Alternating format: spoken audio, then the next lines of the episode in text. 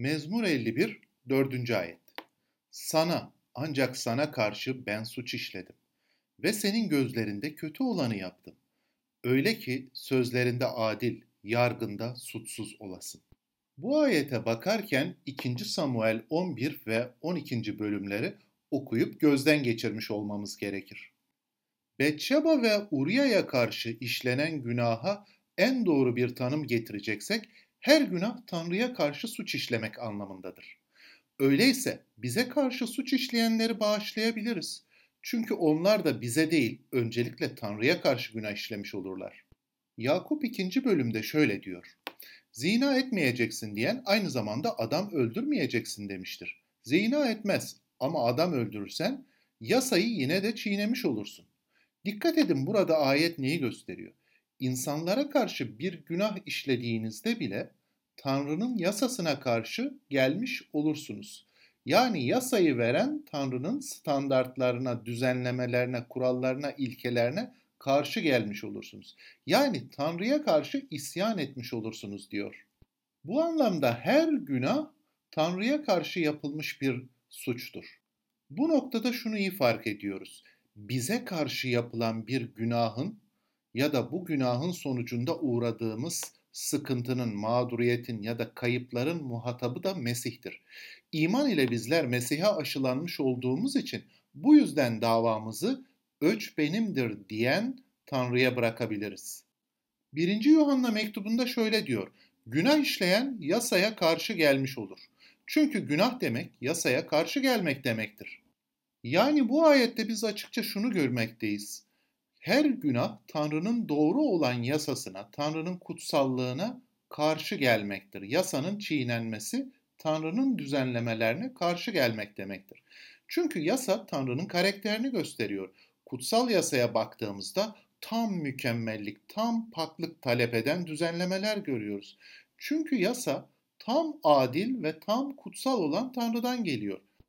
Kutsal ve adil olan kutsal yazıların Tanrısına baktığımızda şunu net bir şekilde söyleyebiliriz. Tanrı eğer insanları kendi günahlarında ölüme ve mahvolmaya bıraksaydı, bu durum kesinlikle kutsal bir adaletin sonucu olaraktan adil bir karar olacaktı. Mezmurcu yargı ve adalet konusunda bir şüphe duymaksızın her şeyin Tanrı'nın gözü önünde olduğunu kabul ediyor ve Tanrı'nın bütün günahlara tanık olduğu bir yargıda asla kurtulamayacağını anlamış bir durumda olaraktan seslenmektedir.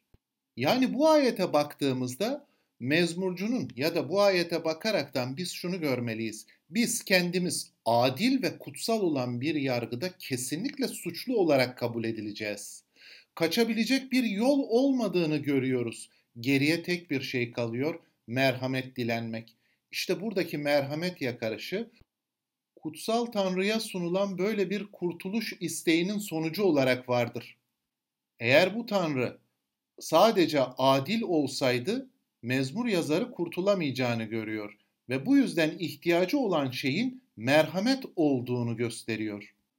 Böylece mezmur yazarı ile bizler de sonsuz yargıyı hak ettiğini bilerek, günahından dolayı samimi bir pişmanlıkla, adeta acı duyarak, günahtan dolayı keder duyan bir yürekle Rabbin önüne gelmeliyiz.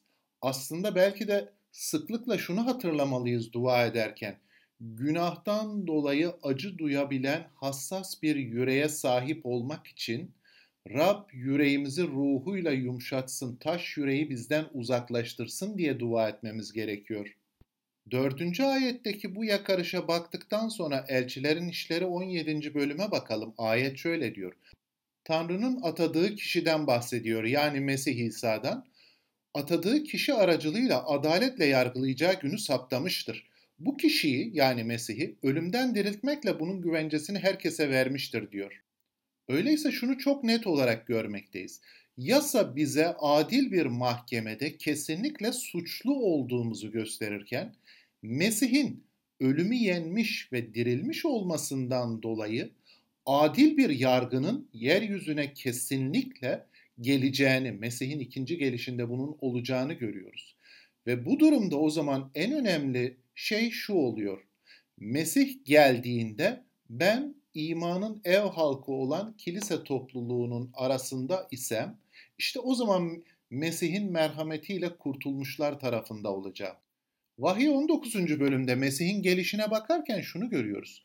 Göklerin açıldığını görüyoruz önce, sonra beyaz bir atın ve üstünde bir binicinin olduğunu görüyoruz Mesih'i simgelerken. Bu kişinin adı sadık ve gerçektir. Ve bu kişinin yargısı şöyledir, adaletle yargılar ve adaletle savaşır. Aslında burada korkunç bir resim vardır.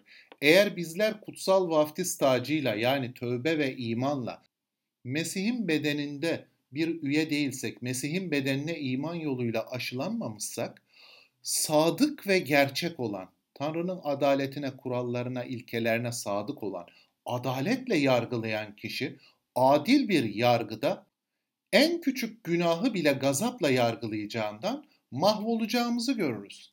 Ama eğer Mesih'in bedenine tövbe ve imanla aşılanmışsak, çarmıhtaki suçlarımızı üstlenmiş olmasından dolayı kurtuluşumuzu görürüz. Bu yüzden müjdeye iyi haber diyoruz. Mezmurcunun buradaki yakarışına, merhamet dilenişine biz de Mesih'ten bakaraktan onun sözleriyle dua edelim. Tanrım, sözlerinde adil olan sensin, sen kutsalsın. Bense kötü olanı yaptım. Yargıda suçsuz olan sensin. Bense sana karşı günah işledim. İsyanlarımı bilirim. Lütfet bana sevgin uğruna. Ve suçlarım daima önümdedir. Lütfet bana merhametin uğruna. Amin.